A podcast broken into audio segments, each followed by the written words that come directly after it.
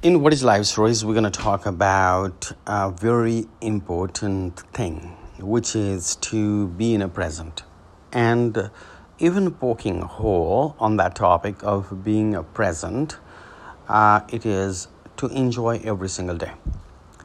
It's sounds extremely simple, but can be very complex when we are constantly busy, constantly trying to achieve something, being ambitious, trying to earn more money. As in this pandemic world, we're constantly battling with so many challenges in our life, our family, our children, our houses, our business, our jobs, and financially, whatever the case may be. And this becomes a very important topic as we navigate through our life to enjoy every single day. So we need to make a commitment. Either it can be like 7 hours, 2 hours, 1 hour, maybe 2 hours, 3 hours. Let me enjoy the day. Life is full of tension. Things do not go the way you want. The business doesn't go the way you want. The customers may not be happy. Your boss may not be happy, or sometimes they can be happy. Just make a commitment. I will force myself to enjoy every single day. And the question is, how would you do that, right? Being present is number one. Maybe wake up a little early, take the dog out, or just go for a walk, have a breakfast with your children or breakfast with your partner.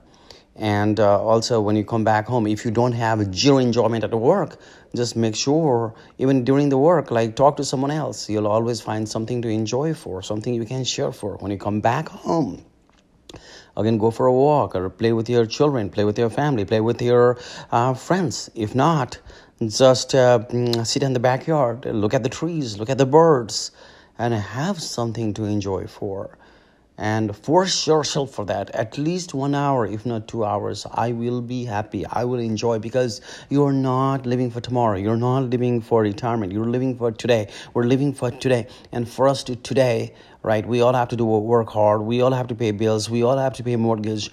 But even despite this chaos, make a commitment that I will still be happy. I will still be living in present. I will still be on a moment. I will still be talking to my family, talking to my friends, and laughing, something not related to work, right? And if despite 1,000 problems on your head, you still laugh, you still talk, you still share, and that's the way to be happy. So let's make a commitment. It's not only I'm telling myself, including all of us, that we need to make a commitment.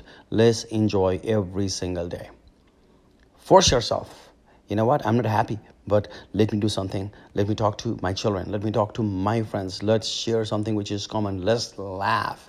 Let's give something back to the community. Give back. Let's teach something who is struggling. Let's teach to your children. Let's teach to your friends or co-workers.